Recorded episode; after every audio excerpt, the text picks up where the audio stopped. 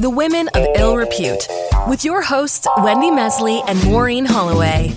Wendy, did I ever tell you about an idea I had once for a show? Could have been a podcast uh, called Enough About You. Oh, no. um, no, but do tell. I would have famous people on, but we wouldn't talk about them. We'd talk about me. Like, I'd have like Mick Jagger on, and we'd talk about my high school prom, or Meryl Streep would come on, and and you know we talk about trips that I've taken, or the worst hangover I've ever had. You know, enough about you. Let's talk about me. well, I could see why that didn't get greenlit. Why that that might not take off. Didn't even get lit. uh, but it could be funny. I I, I hear you. Um, and you know, many of our guests on this podcast, they're not hugely like worldwide famous, but they all they all have a story like about their prom. That's your prom, right? Well, your prom story. Yeah. Well, go ahead. Have a prom story, but uh, that's not the case today. Our guest today has a story for sure. She has many stories, but she's hugely famous. I would argue she's probably the most famous person we've had on the podcast. Yeah, well, she's she's so famous, like globally famous. It's kind of embarrassing, um, but I will admit, we have been chasing her. I think it's been over a year now. Uh, she's super busy, but we finally get to spend some time with her. How embarrassing is that? well, okay, it's Pamela Anderson, everybody. Pam Anderson. Yes, that Pam Anderson, actor, model, bombshell, pinup, uh, activist, mother of two, and wife to many. And now she's a producer. She's a writer. She's a gardener. She's a, well, I guess she's always been these things, a cook, a mom, all, all of these things. And she's here to talk about me and the bad breakup I went through in university. oh, I'm sure it's interesting, but she's not. I, I think you you, you got to save that for your other. I will. Well, but we do have to tell you, sadly, uh, for us that this and for you that this episode is only available in audio form, despite the fact that Pamela's been making waves for appearing in public at Paris Fashion Week, no less, with absolutely no makeup.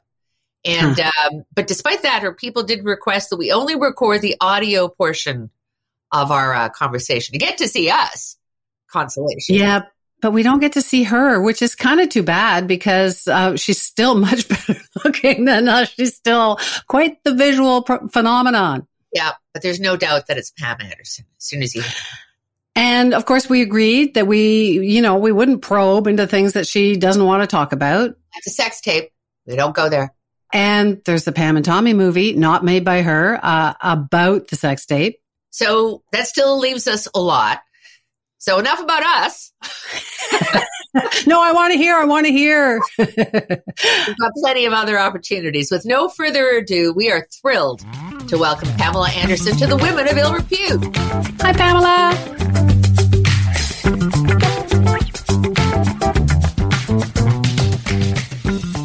Women of ill repute are women who have done things differently and not always in a popular way, but it's worked out. It defines us, and I think it defines you too, Pamela. Yeah, we've been reading about you. And I mean, it seems like you have a home in Canada now, which is kind of cool. And we want to talk about that. But I mean, you're making really big changes in your life. You know, you wrote the autobiography, there's the documentary, you're doing uh, the reality show, you got to cook. There's a lot of stuff. Like, what are you up to? Oh my goodness. what am I not up to?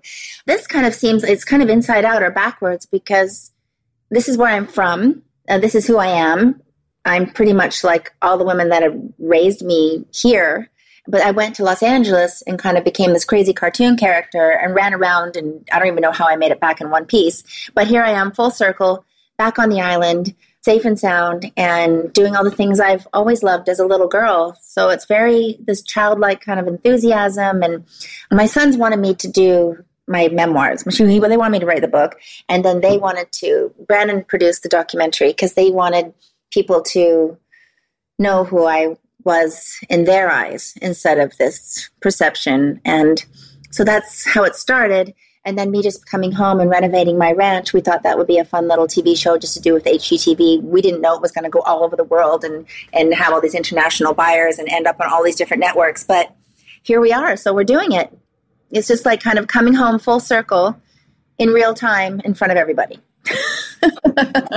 it sounds like you're you're renovating or you've renovated your life and yes. you would describe yourself as a crazy or a one-time crazy cartoon character do you feel that for most of your life you've been misrepresented and by saying that you've also maintained that many of these choices were yours to make I don't know if it was misrepresented or misunderstood, but the thing is, if you don't know anybody's full story, you really can't judge them on the surface. And it just became a point where it was just so out of control that I thought I just have I'm not ever going to try and explain myself. I'm just going to go with it. This is just who I am, what I'm doing. If I'm an activist and I'm meeting world leaders, whatever got me in the door, if they wanted a kiss on the cheek, that's fine as long as we created laws together. So we all got what we wanted.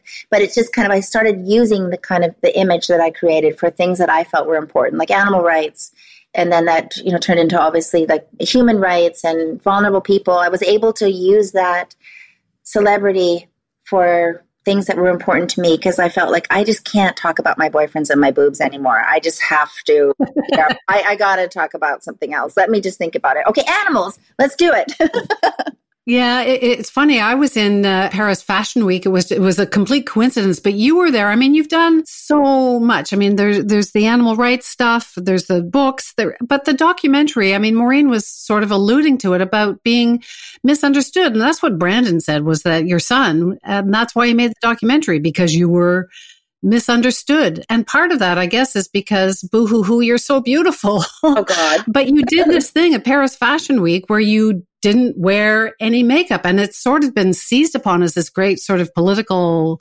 stand that you've taken. Is it? Is it really? Not really. But I mean, I guess I always have a little bit of, you know, something up my sleeve when I do things. But I did that for me. I really looked in the mirror at Paris Fashion Week and I just said, I'm good enough this way. And it really was a leap of faith. And I didn't even know if anyone would really notice. I definitely wasn't trying to make a political statement, but in being authentic and being who you are, you are making a political statement. And there's so many people out there, you know, hiding behind filters and makeup and all that kind of stuff. And believe me, I've been into all of it and done all of it. But I just felt like at this time in my life, at this point in my age and everything, I just want to embrace who I am. And I said, I'm not into chasing youth. I'm into embracing self acceptance. And it's been very freeing. And it really is like, you know, throwing yourself off a cliff. There was times I thought, well, maybe just a little blush or maybe some mask. No, no, not doing it. No, no, not doing it. And then just, just walk out the door. Cause I felt like I, we, we just keep going back to that. And I felt, no, and this is why my kids kind of handle any social media. I just don't want any apps on my phone. I just want to live my life as me. And if, if I can make a living at it this way, sure, this is great. But I, I can't, I just don't want to play that game. Unless I'm in a film or doing something playing a character, but I was playing a character every day and I wanted to peel back the layers and remember who I am. And that's been so freeing. And really, I am, I couldn't be happier. I'm happier now than I've been in a long time. And that's just those small changes. It's almost like wearing no makeup is the ultimate disguise in a very ironic way because when I've seen the pictures of you, I'm like, I would not know that's you. And then you look closer and go, but of course that's her. and it makes you look both younger, strangely enough, and more approachable. Do you know what I mean?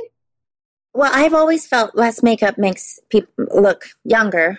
My mom even told me a long time ago, she goes, There's going to be a time you're not going to want to wear makeup on your face because it sinks into your wrinkles and, you know, whatever. It's going to make you look older. And then she looked at me and she goes, And then your neck's going to go. And then this is going to go. I'm like, Mom, you know.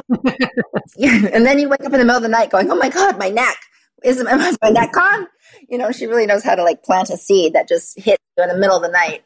Well, she's living with you now, isn't she? I mean, you, you've got your kids and your parents. I mean, I, I don't mean to like any spoiler alerts on the reality show, but the Garden of Eden, like you're building a place for your parents and they move in and you, you've also got your sons, Dylan and Brandon, who are in LA and they've got a home and you're renovating. So I just wonder, like parents, sons, you got a lot going on. Yeah, I'm a mother. I've got two grown sons, and we're very close. And we're always trying to have some fun, creative moments together. And so we we created the show, and yeah, and they're very involved. And I bought this property from my grandparents 30 years ago, and I always planned on moving my parents here. They lived in a little cottage in another town, and I they never wanted to leave there, but I just felt like it was first of all, this property is six acres on the water. It's a beautiful place, and I really bought it for them. So I can have a place here, they can have a place here, and I can kind of dip in and out and travel. And I know they're safe and happy, and just feel like I should be closer to my parents as they get older. And it's, so it's worked out. And there's definitely was a transitional period where it wasn't that easy. I mean, two strong women on even six acres is a lot. Yeah, but you're perfect and they're perfect. I'm sure it's it's really easy. We don't have any mother issues, Mo. No, no, no. I'm going to write a book one day, Pamela. It's going to be called "This Is Not About My Mother." you know what? It's all about the mother. It's crazy, but it was one of the hardest things about writing my book was I didn't want to piss off my mother because I knew I'd never hear the end of it. And you know, and even if I, even when I feel like I did everything in my power to present her in a way that was, you know, respectful and everything, she was still angry at every single page I wrote. So, you know, anyway, we got through it. And I actually think it was very, it was good because that generation really doesn't talk about a lot of things that happened in childhood and all the things that we go through. They compartmentalize. And so it was hard because it brought up a lot of things for both of us, but it was also very healing. But we still, now we've stuffed it away again. But we kind of, we played with it for a little bit. We talked about it and then we stuffed it away again. But it's better. It's like one level better. Hey. Hey. Wow, nice jillers. You mean my slippers? Pretty sweet, aren't they? They are from Mave and Chez, and I've got a pair for you here too. Super stylish. So, yeah, I'd wear those anywhere. Well, you could wear them anywhere. They're actually good for your feet, and they have arch support and everything. Yeah, I hate to admit it, but my arches need support. So, uh, what size did you get me? 11. no, come on. I can't. no, I, I got yours in black, but they come in all sorts of colors and suede and velvet. They've got washable insoles too. Really nice. So Mave and Chez. Yep, that's right. The uh, the slippers are designed by two Canadian women and they're made sustainably. You're going to love them. I think I already do.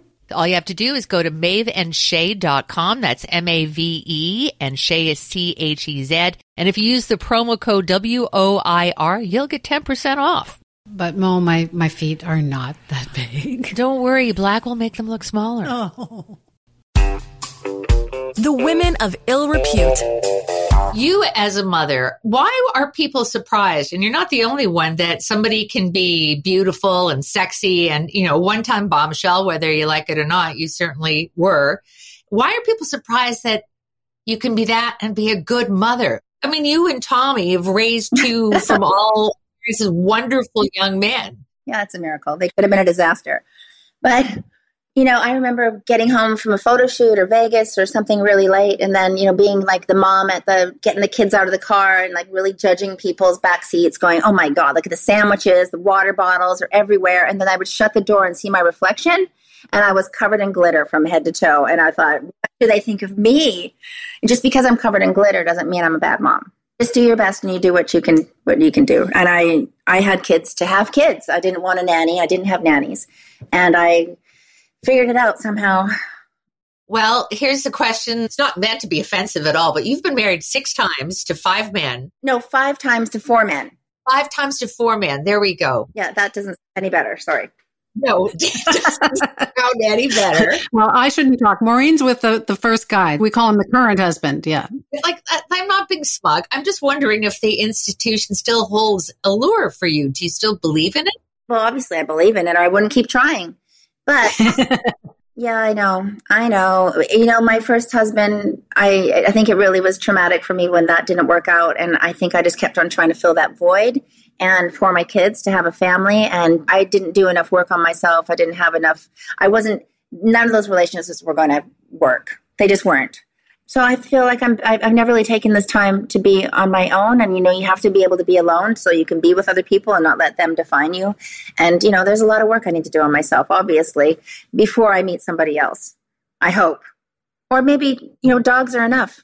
Some people think they are I'm allergic to dogs, but everybody else seems to to love them and be quite nurtured by them. So I'm I know that that you and Tommy Lee, the Motley Crue guy that is the father to your kids, that he was he was like a big deal in your life. And uh, it's great to grow older and it's great to have memories, but you still love him and Canada loves you. So it was funny. I, I, didn't realize that you were you were like a centennial baby. You were born on Canada Day Yeah. I was born on America Day or whatever, July 4th, which is top secret. Don't tell anyone. Too late now. but you are embraced by Canadians, and I think they'll be really happy to hear that that you're back. And so, do you feel the same way at all about Canada? The way that Canada or Canadians who follow you love you? Well, I love that I'm Canadian, and I think it's the only way I survived being in Los Angeles or being in that world at all. Is because I had a good foundation, good roots here on Vancouver Island. It really was my sanctuary always. I always came home to kind of plug in, refuel, lie in the middle of the field, watch the stars. Those trees have known me since birth. And to just be close to this place is what, you know, kept me alive, probably. So I'm just grateful. And I and I love working with a lot of I'm working a lot with Canadian companies. That's why I did this Canadian TV show. I didn't realize all these international buyers were going to buy the show and it'd be everywhere. I really was just wanting to kind of do something local, do something with Canadian production company, and work with different companies in Canada because I am a true Canadian island girl and very proud of it. You sound very happy. Are you happy? I mean, we often look back and go, I was happy then. And we very rarely appreciate happiness when we're experiencing it. Are you happy? I am happy now. And I was happy then, 25 years ago. And in between, I think I really struggled. When I had my kids and I was had my family unit together, I was really, really happy.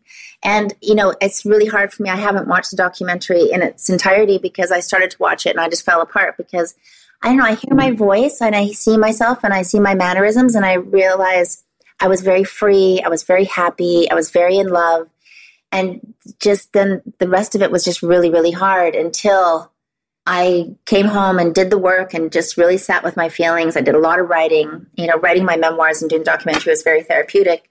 And i feel like i'm back again. And everything in between i don't really even remember what happened. I know i raised kids. That's the part i remember. But the other stuff i couldn't i mean i couldn't tell you well, we are so happy that you're happy. I mean, that sounds really sucky, but it's so true. And I love somewhere I read that Jane Fonda once said to you, don't let them do to you what they did to me. And you're not. You are like seizing things again. You are, you had like a miserable period, it sounds like in your life, but it sounds like you're seizing control, which is kind of cool.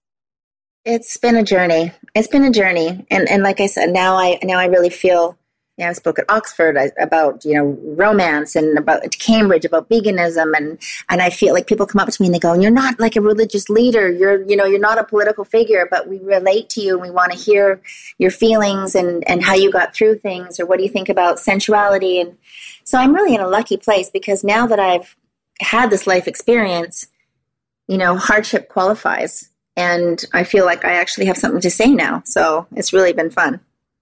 Well, I've got one more question for you. You've you've been known for better for worse for being wildly spontaneous. yeah. Sure, you could be wiser now, but there's something to be said for wild abandon as well. Have you completely abandoned your wild abandon? no, of course not that's what makes me tick. I mean, this is why I didn't wear makeup at Fashion Week. That's really crazy. You know, kind of play the opposite game when you're at Paris Fashion Week and I had, you know, Anna Wintour sitting right across from me, videotaping me on her phone at Victoria Beckham's fashion show and I was peeing my pants. I was like, oh my God. but that feeling of fear and doing it anyway is my drug of choice. I just love it. I just love to push myself in places that are uncomfortable and I, well, I shouldn't say I never regret it. I mostly never regret it. well, there's always, I think someone actually sang about it. There's always regrets in life, but we are really happy that you're in Canada. We're really happy that you've kind of figured some stuff out. Yeah, well, yeah, I'm doing okay. I'm doing great. And, uh, you know, just throw me in the garden when I'm getting out of control. Wendy and I have interviewed all sorts of famous people. We're just thrilled to talk to you. oh, thank you. It was nice to meet you. Nice to meet you as well. Really nice to meet you too. Yeah. Good luck with all the projects. Bye. Bye. All right. I know what you're going to say. She was lovely. lovely. that voice is so um so iconic, right? You know, you could identify it anywhere. And it's funny It occurred to me, I was telling some people today, I had to rush back to do this interview that I was like, oh, we're, we're uh, talking to Pamela Anderson today. Oh, just Pamela Anderson. Oh, yeah, just Pamela Anderson. Whether you're 12 years old or 40, male, female, gay, straight, what everybody was like, wow. she's like, she's seriously famous, right? I find it really interesting that she's trying to say that it was really difficult. Like she fell in love and she had these kids and she was a sex symbol and she liked sex and, and she kind of got taken advantage of by people. She, and as her son says, she was misunderstood, but it's so, but then she's so beautiful. You look at her and you go, Oh, really? Oh, really? You've had a hard time? But she has been. Well, she says she's not a victim. She's a survivor. But she also says, don't feel sorry for me. I've, I've made these choices and some of it was kind of shitty you know, being extremely beautiful, as you and I both know. yes, yeah, we're natural beauties. this uh, being extremely beautiful can it carries a burden. And some people are like, "Oh, cry me a river." You know, I'd like to have that burden. Being extremely ugly also carries a far worse burden. people are nicer to uh, to more attractive people. I mean, that's just a fact, and and whether it's fair or not is is not for you and me to determine. But that being said, she was beautiful, is beautiful, but was beautiful and sexy and a blonde bombshell at a time where women who look like that were oh, treated accordingly. Like nobody gave women who looked like Pamela Anderson much of a chance to do anything else but be sexy. She was naive and she came out of BC. She was 22 years old. She had no experience. Bam, next thing you know, she's on in Playboy and then Baywatch. And, you know, it, it, it was probably, you know, a very difficult time and some terrible things happened to her. That's just because that's the way things were and still are in a lot of places. So I found it really interesting that she talked about she talked about her mother uh, and not wanting to piss off her mother in the documentary or in the reality series. And we've all had, you know, we, we've we're raised by strong women. We've all got mother issues, but there was something that really struck me just reading up about her in preparation for the for this chat was that her mother, when she was a kid, said, "There's no such thing as natural beauty. You have to spend like an hour and you, doing your makeup and doing." So there was all of this pressure, all of these sort of old ideas. But she loves her mother, and we all love the old ideas. It's yeah. it's just breast implants, right? She was, they were kind of forced upon her as well. I mean, when she was discovered, as it were, it was like, well, your boobs should be bigger. Uh, so, you know, that's probably in keeping because it's all disguise, isn't it, Wendy? The a wig or eye makeup or you know, when uh, Lily uh, uh, James played her, and we didn't talk about that Pam and Tommy movie because she did not approve. Pamela herself did not approve it. When Lily James played her, she had to have a full prosthetic to like a whole breastplate chest thing uh, so that she could resemble Pamela. I mean, if that isn't the ultimate disguise. Yeah, I think I read somewhere that she didn't, uh, that Pamela didn't even want to watch it, the Pam and Tommy uh, documentary, because it was about the sex tape and it was yeah. about the love of her life. And it was, and it was not her. It was somebody else telling her story, which is, yeah. but you know what? I, I really wanted to ask her nothing about the sex tape. And what was it? I wanted to, I wanted to ask her what it's like to have a big forehead. I thought you were going to ask her about Tommy Lee, who also has a big forehead, wink, wink. And anyway, I had a thing for him for a long time too. I love it. Back in my this thing where I had for bad boys. That's I'm not alone in this. It's a it's a dangerous um, preoccupation. I have one more question for you. Uh oh. Why don't you want anyone to know your birthday's on July fourth? Stop secret top secret. Well, on Wikipedia, like 20 years ago, they said that my my birthday was in January. It's not in January, but I didn't change it because everything was. I don't know. I just thought Wikipedia is so ridiculous in some ways, even though I, you know, I check it out obviously when we're about to do somebody. Yeah, so I don't want anyone to know that my birthday is July 4th. Please send wow. flowers. You're a complicated woman, you know that? all the secrets. Yeah, me and Pam, I'm going to do a reality show. Only I, I don't think I'm going to get global rights somehow. all right, Pam Anderson, who's next? Maybe we will get, you know, Mother Teresa and the Pope. Uh, Mother Teresa's dead. Well, which Pope? The Pope. any, any Pope will do. Hello? Women of Ill Repute was written and produced by Maureen Holloway and Wendy Mesley, with the help from the team at the Sound Off Media Company and producer Yet Belgraver.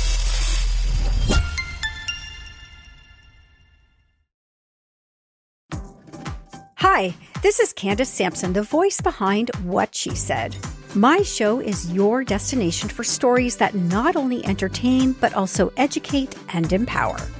Every week, I spotlight strong female voices from across Canada, women who are changing the narrative and driving change. Don't miss out on these inspiring episodes. Subscribe on Apple, Spotify, and Amazon Music, or head over to whatshesaidtalk.com. What She Said can also be heard on blasttheradio.com, Mondays at 5 p.m. and Wednesdays at 7 p.m. That's blasttheradio.com. It's time to dive into the stories that truly matter.